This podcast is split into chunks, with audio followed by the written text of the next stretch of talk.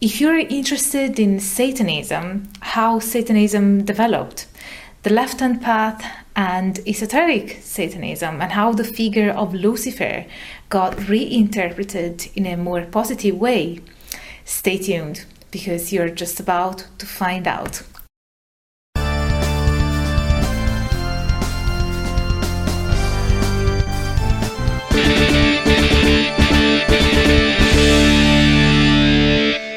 Everyone. I'm Dr. Angela Puca, and welcome back to my symposium. I'm a PhD and a university lecturer, and this is your online resource for the academic study of magic, esotericism, shamanism, paganism, Satanism, and all things occult. Today, I have a very special guest here. Uh, we are just about to start the ESSWE conference, which is the conference of the European Society for the Study of Western Esotericism at University College Cork in Ireland. And my special guest is uh, Dr. Per Faxneld, Associate Professor in the Study of Religions at Södertörn University in Stockholm. And he specializes in Satanism, the figure of the devil, and uh, also feminist outlooks on Satanism. You're the author of Satanic Feminism. Yes. Uh, so yeah, that's a, a, big text. I will put um, his books on screen. So and uh, also look in the info box because you will see the references and the links to his publications. So today we will be talking about a very um, I don't know uh, difficult topic. It's not really difficult, but it's more um, contested, shall we say? Contested, mm. yes. I was trying to find a polite way of saying that uh, it's um, a challenging topic to address because you know there are so many. Um, you know, even feelings on the part of people when it comes to Satanism, the figure of Satan, the figure of the devil. So, but here we are, you know, all about the academic study of this topic. So, the first thing that I'd like to ask you, Per, is what is Satanism and when did it start? Mm, that's a pretty pretty big and broad question, of course. Um, yeah, so that the audience can have an overview. Sure. Uh, there are, of course, multiple academic attempts to define what is Satanism, um, but the um, the definition that I tend to operate with is that Satanism is the, uh, shall we say, reverence or adoration or uh, positive reinterpretation of the figure of the devil or Satan or Lucifer. The figure, of course, has many names. Uh, formulated as a more or less coherent system of thought. Mm-hmm. So that's a, a, pretty pretty basic definition for you. Um, and of course, uh, there's a lot that could be subsumed under this heading. And there are also groups that might not be too keen themselves on being labeled satanic that could also fit with this definition. Uh, so we have to bear in mind that this is uh, what we would call an etic definition as opposed to an emic definition. So it's not necessarily the insider definition, but rather a scholarly construct that we as scholars work with to delimit a phenomenon that we want to study. Um, now, in my book Satanic Feminism, I um, further divide Satanism into two categories, where one is Satanism in the strict sense, which would be a system of thought primarily focusing on a positive reinterpretation of Satan. And the second one would be Satanism in a more broad sense, where um, the positive interpretation is just employed strategically as part of a much larger system which may encompass other gods or entities, uh, and where Satan is not the primary one, uh, or it could be part of a uh, political strategy, for example. Mm. That, that, was the first part of your question, yeah. Yes. and the second one is when does Satanism start? Uh, and again, that depends on if we're talking about Satanism in the strict sense, like a, a complete system of thought focusing on uh, this positive interpretation of Satan. Uh, that is, in fact, a lot later than you might think. Uh, but the more broad version of Satanism uh, has its beginnings in the uh, late 18th century with Romantic poets, uh, poets who were uh, typically political radicals and who were enthusiastic readers of John Milton's mm. um, epic Paradise Lost. And of course, in Paradise Lost, John Milton gives a portrayal of Lucifer which, at the outset, comes across as quite heroic. Later on, of course, it's, it's revealed that his, his motives are base and he is a, a fairly um, unpleasant, cowardly character. Uh, but in the early parts of Paradise Lost, there's this sort of uh, seeming lauding almost of the figure of Lucifer. And reading Milton as being positive towards the devil was, was something that people had been doing for quite a while, actually, um, in the uh, immediate time of when it was written. Uh, because Milton himself was the, the private secretary of Oliver Cromwell, the, the revolutionary against the crown in England. Uh, so people understood quite early on Paradise Lost as an allegory uh, of the, the English Civil War, uh, where uh, God would be the monarch and Lucifer would be Cromwell, the revolutionary. Um, and this is why it was understood by certain readers as uh, Milton, in fact, praising the revolutionary because of his own revolutionary background. And this was a tradition that the Romantics picked up on, uh, but they uh, focused specifically on the figure of Lucifer and started producing texts of their own where they reworked this character into a sort of icon of revolution. Uh, and this became an established theme in literature and it spread all across Europe and subsequently was picked up on uh, by socialists of various stripes uh, all across the continent. Um, and at this time, of course, it's just Satanism, Satanism in the broad sense, right? So it's not Satanism as a whole system of thought, just focusing specifically on Satan. It's just part of a, a reservoir of sort of subversive symbols being employed. It's a cultural wave, in a way. It's a cultural wave, absolutely. And of course, it's, it's very much tied up with uh, the early history of secularism and secularization. Uh, so these figures were often uh, quite keen on um, getting rid of the, the influence of the church and creating these counter myths where they reinterpreted the devil as a positive figure. Um, romantic authors like Shelley actively sought to destabilize the mythology of Christianity that he felt was one of the, the pillars uh, supporting the, the present order that he wanted to tear down, right? Uh, so that, that's the sort of early roots of Satanism. Uh, but at this point, no one in an esoteric context was saying anything particularly positive about Satan. Um, that's a much later development, almost 100 years later, in fact. Uh, and we find the first sort of tendencies in that direction in some of the writings of Eliphas Levi, where he identifies uh, this quite complicated concept uh, in his cosmology called the astral light. He identifies that with well, with a lot of things, with the Holy Spirit, but also with Lucifer. And there's a like a, tiny opening there in the direction of an esoteric Satanism. Now, of course, Eliphas Levi considered him, himself a Christian, and his Luciferian sympathies are embedded within a generally Christian uh, framework. Um, but later on, other esoteric writers would pick up on this notion and turn it into something more fully fledged. And one of those, or actually the key figure in this context, was uh, Helena Petrovna Blavatsky, um, one of the, the, founders of the Theosophical Society and its first uh, major uh, ideologue.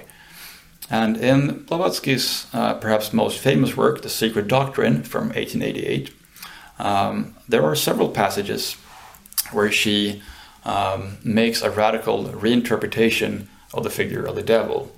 And what's interesting here is that uh, she uses the names um, Satan, Lucifer, and the devil interchangeably. So it's, it's clearly the same figure to her uh, in these passages. And what she presents is a, a drastic reinterpretation of the fall of man. So the events in the Garden of Eden, the eating of the forbidden fruit. And this is also interesting because this was such a key passage in um, the discourse of uh, Christianity that sought to keep women in their place. Of course, you know the story with the, the eating of the forbidden fruit and how Eve was the first to accept the forbidden fruit from, from the devil, or from the serpent, actually, in the biblical narrative, uh, which was later on identified in Christian theology as the devil. Uh, and because of this, Eve was seen as um, weaker and more susceptible to the guiles of the devil uh, than her male counterpart. But with Blavatsky, this narrative is turned on its head. So the um, the punishments meted out to Eve would no longer be fair punishments. For example, that she would um, give birth to children in great pain and things like that. And this had been used politically by, um, for example, medical doctors arguing for not uh, administering um, pain relief to women giving birth because this was supposed to be a punishment for God for Eve's transgression. Quite horrible.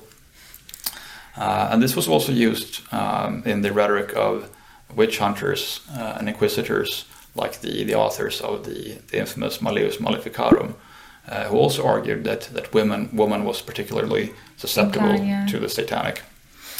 Um, so this had, had drastic consequences in, in European history, of course.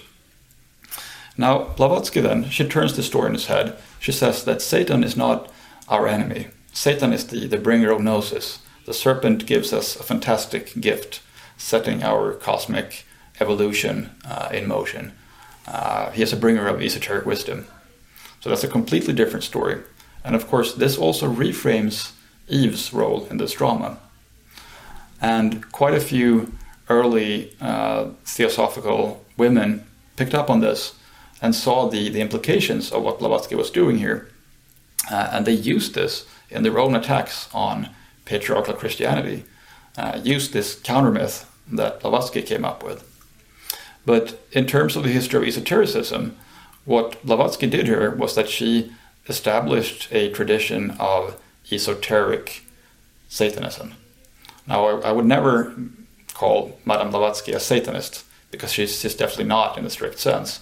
If you look at her writings, if there's a, a figure that she uh, repeatedly returns to and praises, it would be uh, the Buddha. So it's not Satan. And in that sense, of course, it, it's not a satanic system of thought at all.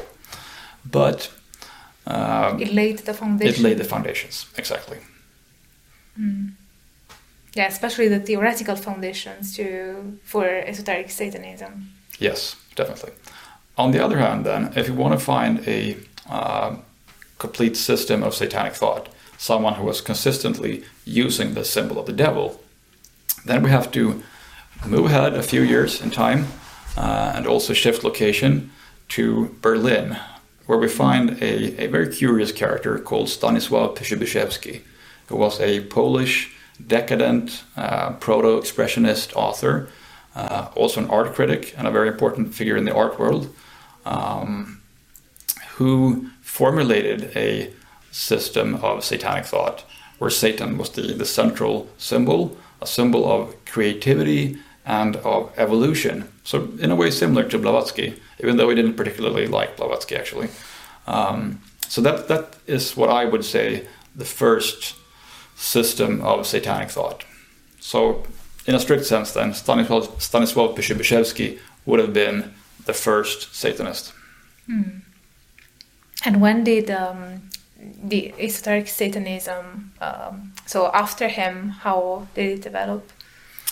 Um, I mean, Stanisław Przybyszewski was, was really interested in the occult, um, in parapsychology, and especially in sort of uh, medieval black magic and things like that. But he was quite dismissive of most of the esoteric traditions of his own day. So um, his system was not really a, an esoteric system of Satanism, uh, but rather something a bit in between. Uh, and if we're, we're thinking of a well developed satanic esoteric system of thought, um, then that only happens again a few years later, and this time in Copenhagen, where there is a fairly obscure local eccentric called um, Ben Kadosh. His real name was Carl William Hansen, who was a, a member of a great variety of uh, initiatory societies and Masonic orders and things like that. You could almost say that he sort of collected degrees in, in various um, esoteric orders.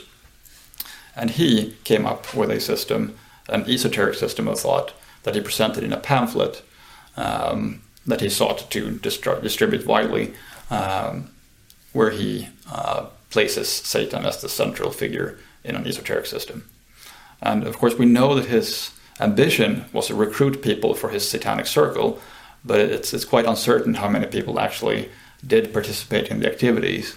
We know that he had a few adherents, uh, and there's some, some rather uh, wonderful visual material produced by members of this circle that's, that's preserved at the, the Royal Library in Copenhagen. Uh, so we know there was some activity going on, um, but uh, we don't really have that many details. Mm-hmm. So that I would say is the first satanic organization in a sense, but of course it's a, it's a minuscule one. Uh, and then if we move a little bit further ahead in time, uh, we find in Germany a group called Fraternitas Saturni, the Brotherhood of Saturn. And this group is uh, perhaps not one that you could describe as satanic per se, but they did identify uh, Saturn, the central symbol of the order, with Satan and perceived Satan as a sort of uh, initiator um, in the tradition of, of, Blavatsky. And in this group, they also celebrated uh, a type of Luciferian uh, masses. So they had some sort of ritual practice going, and they had this identification of their primary symbol, Saturn, with Satan. And um, we could at least say that in this fairly well populated order, there was some satanic content, mm-hmm. even though they were working with a, a lot of symbols and, and entities simultaneously. And then in the 1930s, we have the first instance of a more or less public satanic esoteric group, which was run uh, by a woman called Maria de Naglowska.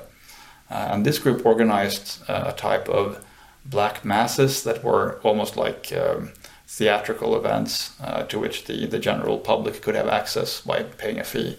Um, and she also published a magazine detailing her rather idiosyncratic, uh, esoteric uh, satanic idea, and I would put ideas, and I would put that within quotation marks uh, because her ideas are also um, so very much anchored in a Christian worldview where Satan is actually primarily uh, an important part of God's plan.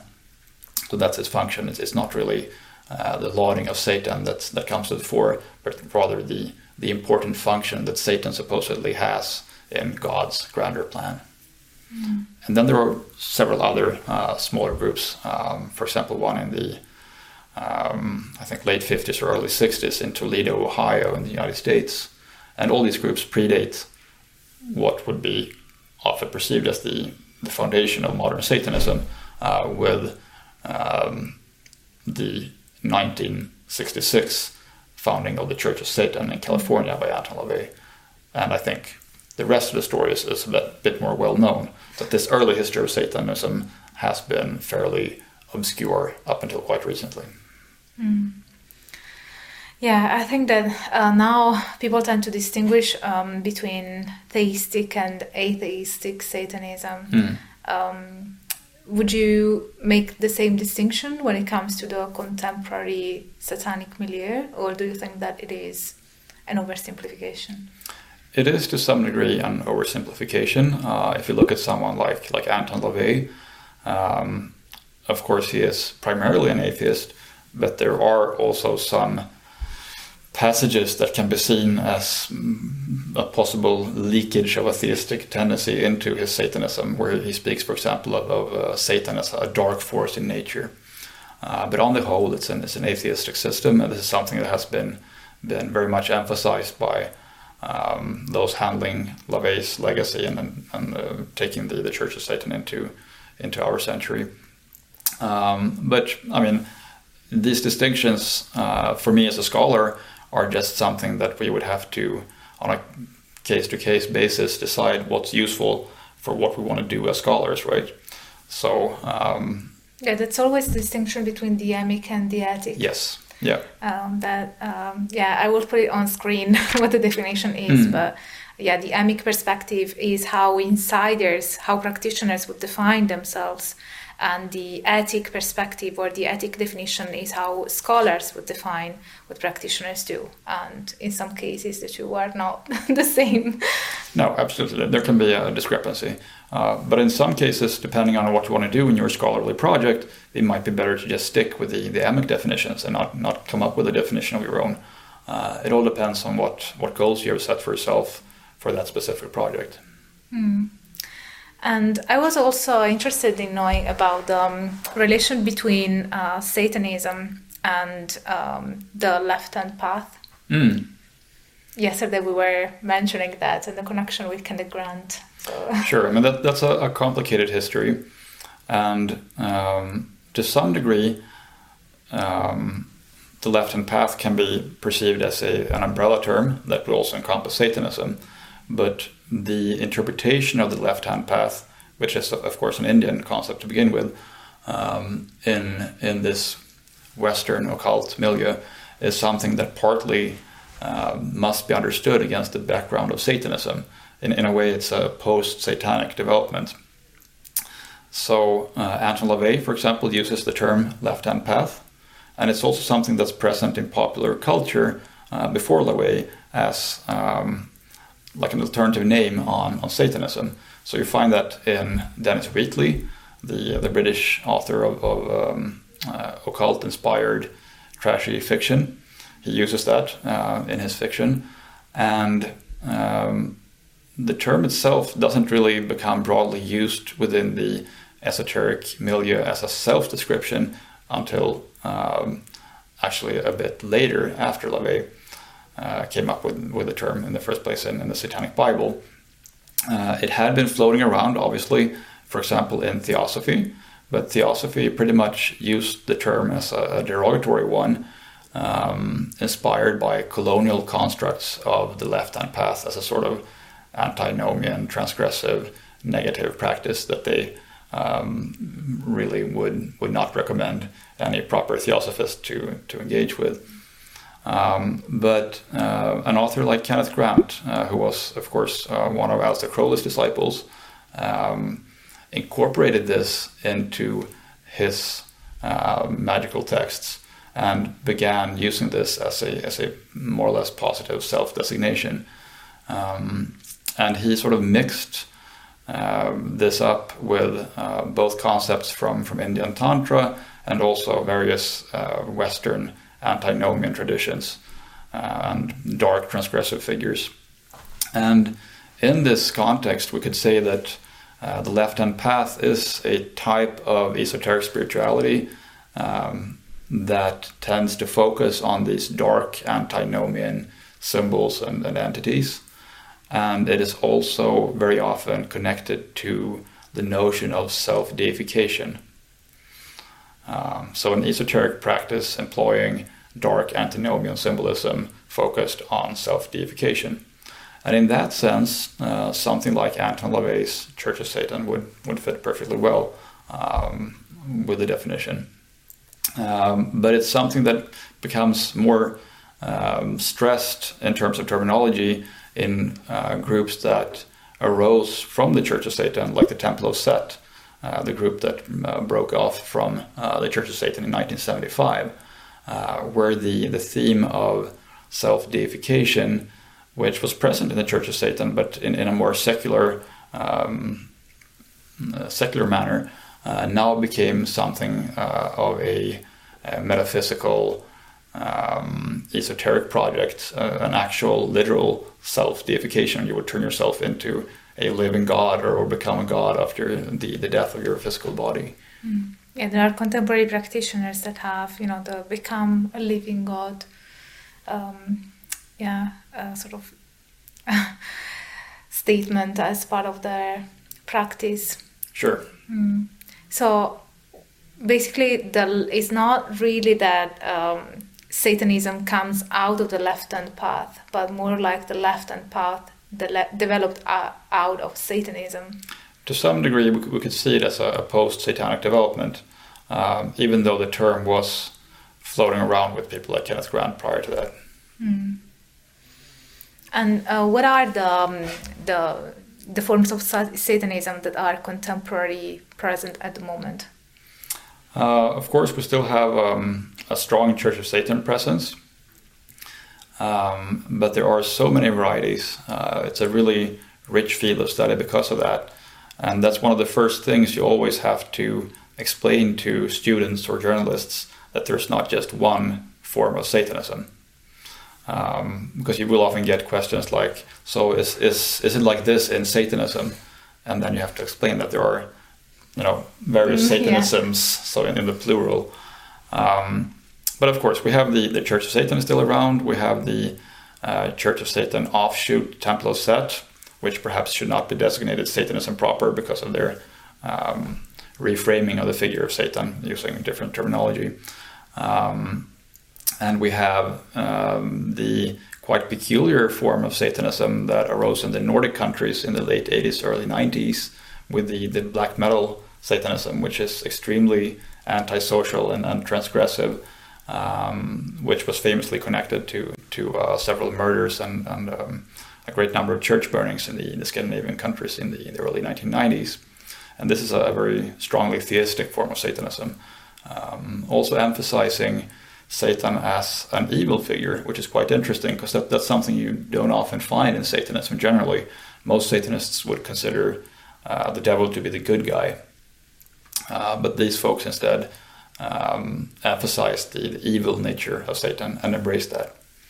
And then we have um, the politically progressive Satanism that is now taking the world by storm. Uh, and I would say that that's probably the um, the biggest form of Satanism today. Mm-hmm. It's something that that's uh, growing at a, an immense pace, uh, which has a real impact as well uh, in more mainstream contexts in a way that we haven't haven't really seen with Satanism in quite a while.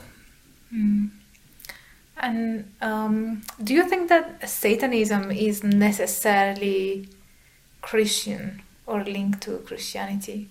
I'm thinking about this because there is um, I'm aware that there is a controversy uh, in in Italy because there is a group of Satanists that would like to be defined as pagans, and um, you know the pagan community doesn't want to accept them as pagans, and that is perhaps a different matter whether they you know they classify as pagans or not, and I. I would say they don't, and I know that you agree because we had a private conversation about this. Mm.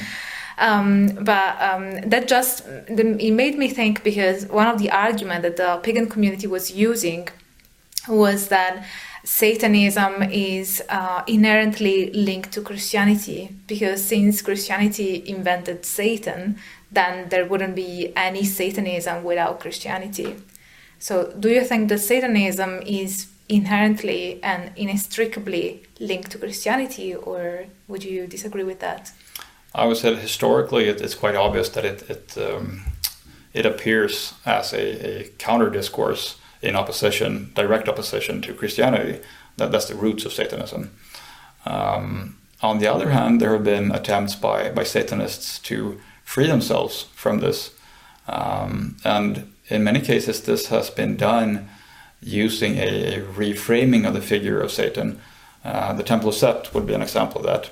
And in one sense, you could say that the Temple of Set is a, a, um, a pagan or neo-pagan group uh, because they're using the um, the Egyptian god Set instead of Satan, uh, claiming that um, the Prince of Darkness, formerly known as Satan, um, conveyed to the, the group's founder, Michael Aquino, that he did no longer wish to be known by the name of a Hebrew fiend, but rather by the um, the name of his first manifestation to mankind, which would have been Set in ancient Egypt.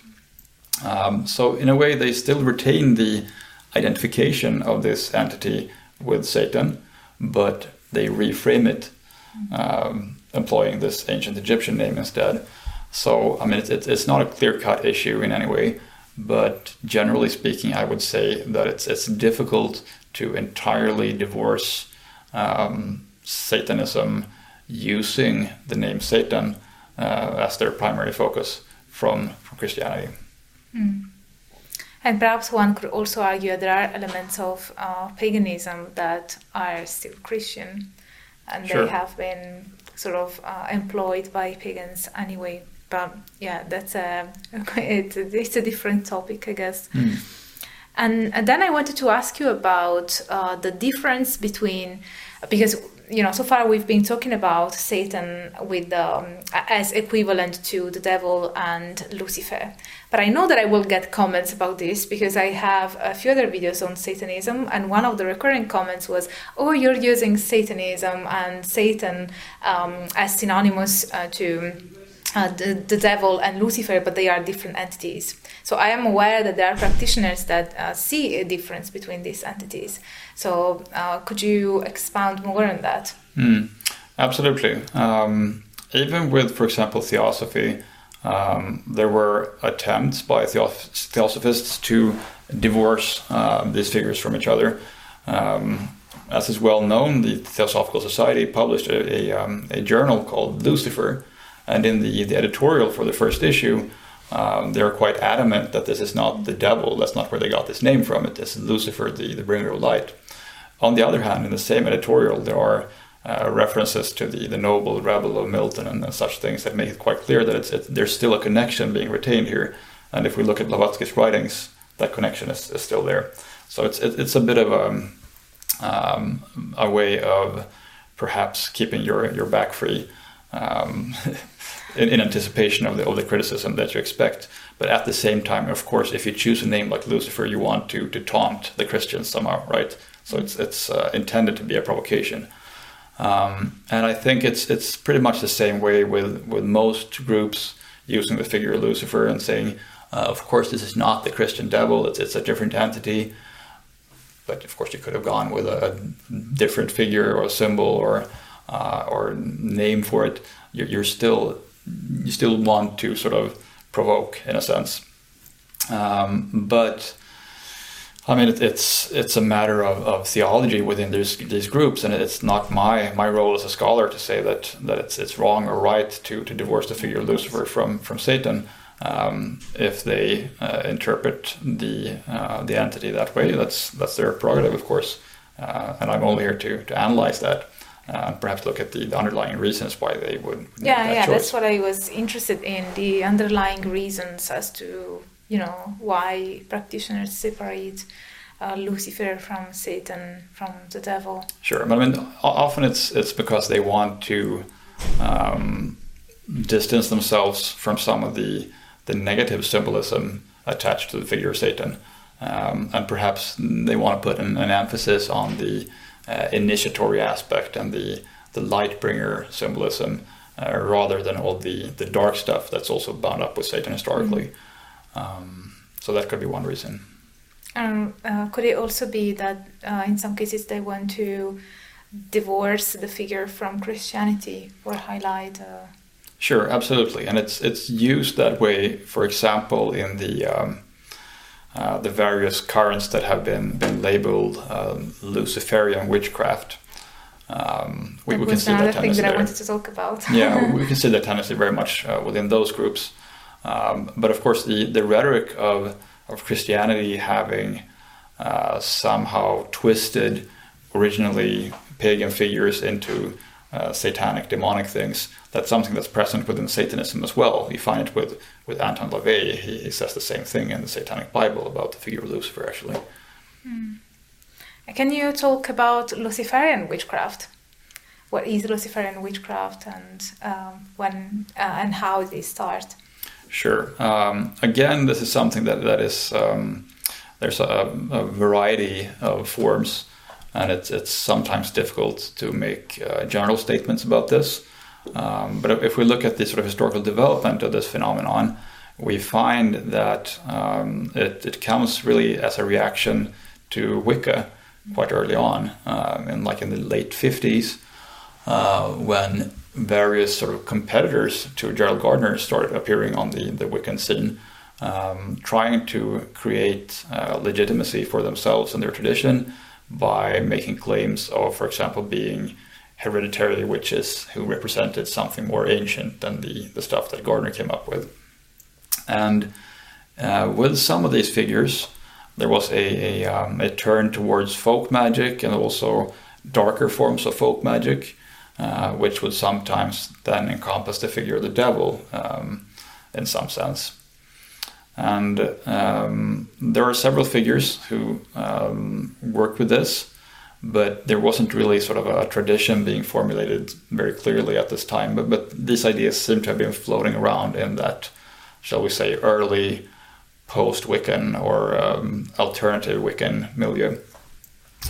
And um, this later on became more well known to the to the general public. Uh, I would say primarily with the the 1970 uh, um, publication of um, Paul Huson's book Mastering Witchcraft, uh, and this book combined uh, what is clearly Wiccan material with things taken from more, uh, shall we say, high magic or ceremonial magic, and also some satanic content for example, there's a, a ritual of self initiation in that book um, where you're supposed to read the Lord's Prayer backwards.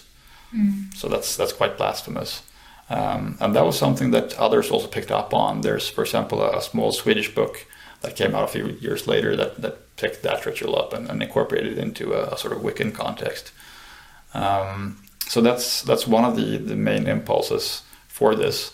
But then a lot of people started uh, working with this this type of, of combination of, of witchcraft and, and, elements from Wicca and ceremonial magic and folk magic and some satanic symbolism. Uh, people like uh, Michael Howard um, and of course Andrew Chumbley and the whole tradition of, of sabbatic witchcraft, which also drew on, on Austin Osman Spare and uh, especially the, the symbolism of the, the witch's Sabbath and, and a sort of shamanistic, if you will, um, take on on what witchcraft is.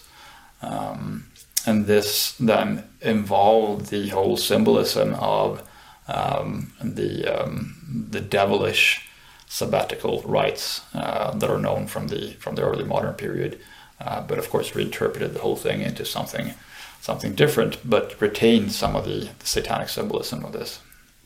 Mm. And what do Luciferian witches do? Well, I mean, again, it's it's do they it's follow such the a, wheel of the year, or it's such a diverse set of traditions that it's it's it's really impossible to to make a general blanket statement. Uh, but yeah, definitely some of them do, and and um, a lot of these traditions retain a lot of the the ritual structure and symbolism from Wicca. So is it a combination of Wicca, ceremonial, high magic, um, with a uh, with the with Lucifer at the center as a core deity? Um, in some cases, it is, uh, and in some cases, it's, it's rather the case of um, having having the devil um, or a Lucifer with, with clear traits of, of the satanic um, as part of a, a, larger pantheon. So it's not necessarily so that that uh, Satan is sort of uh, center stage. No, mm. I wouldn't really say that. Uh, and also with the the um, ceremonial high magic thing, uh, which is of course a bit of an arbitrary distinction. But uh, even with that, uh, many of these traditions have come to emphasize folk magic much more. So sort of the um, the uh, magical practices of, of uh, cunning folk from the mm-hmm. traditional agrarian European societies. Um, so um, there are so many different strands within this this broader tradition of, of Luciferian witchcraft. And there are also differences between uh, the US and the UK and, and other countries as well. Mm. And in Luciferian witchcraft, do they um, employ the, the figure, the entity of Lucifer in a um, theosophical sense, like the bringer of the light, or as a rebellious figure?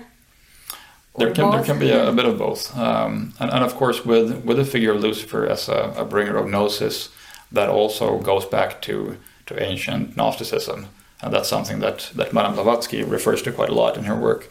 Um, this uh, supposed reinterpretation by Gnostics of the serpent as a bringer of gnosis, um, which we can find in some actual Gnostic texts, but where the, shall we say, satanic connotations of this were, of course, very much overemphasized by um, the uh, the early church fathers who, who wrote uh, texts about what, what the Gnostics were up to. Uh, so that's a tradition that's present, um, but there are also these sort of uh, folk magic traditions uh, that really have very little to do with um, something like theosophy or, or Gnosticism. Uh, folk traditions where the, the devil would be a figure you could could turn to for magical purposes to get help in specific situations where where God or the church was would be very unlikely to help you. Um, for example, this thing with uh, with childbirth, where women were supposed to give give birth in, in great pain as a, a punishment meted out by God. Um, you find in, in many um, countries uh, folk medical practices where you turn to the devil for help uh, to alleviate your pain during childbirth. Of course, often, according to folklore, with, with horrible consequences, your your, um, your firstborn son would become a werewolf, things like that. Yeah. And, wh- and and why would the women do it anyway if they if they if they believe that uh, the firstborn child would turn into a werewolf? Why well, would they still resort to the devil to help them with the pain? One one interpretation could be that it was out of desperation. Another one could be that there's a, a disconnect between the, the actual practices and um, and beliefs surrounding these specific rites, and then the people who would um, would have helped out with that, uh, and the shall we say uh, more uh, legendary elements in folklore, uh, sort of the tales spun around these practices as, as um, something you'd tell around the campfire. Mm.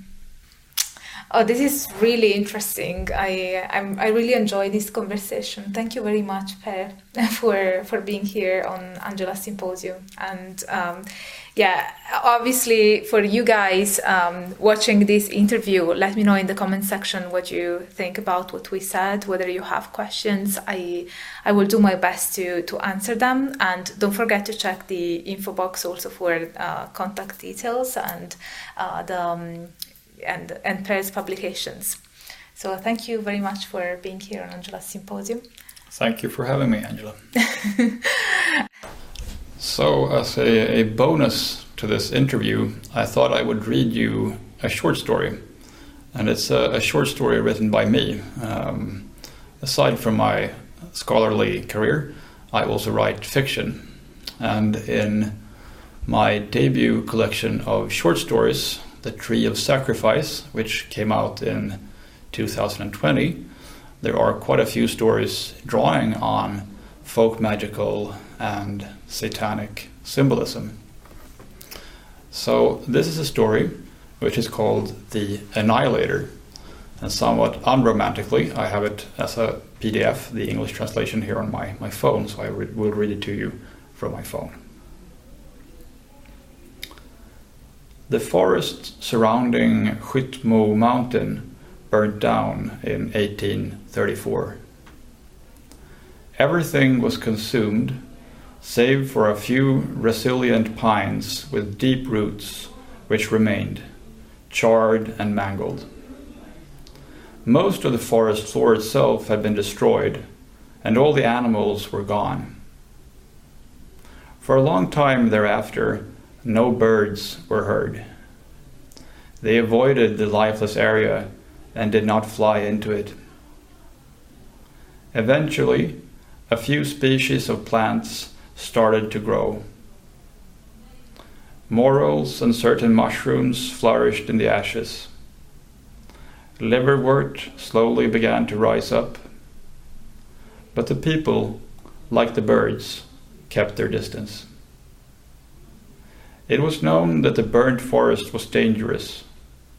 The remaining trees could fall silently and without warning.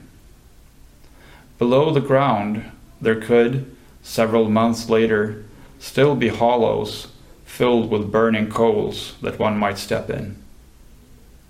Only two people entered despite this the hare lipped 12 year old Isaac and his 10 year old friend Albertina, who had water on the brain. They were such that their families preferred not to see them. So they stuck together and sought seclusion wherever it might be found. The dead forest was an ideal playground, far away from the other children's cruel taunts and hurled clods of dirt. Albertina had vivid dreams which he would relate to Isaac. He took them in deadly earnest and considered her a prophetess. Ever since they had begun spending their days among the charred trees and ashes, she had dreamt of a figure called the Annihilator. He resembled the devil from the church murals, black and hunched with horns.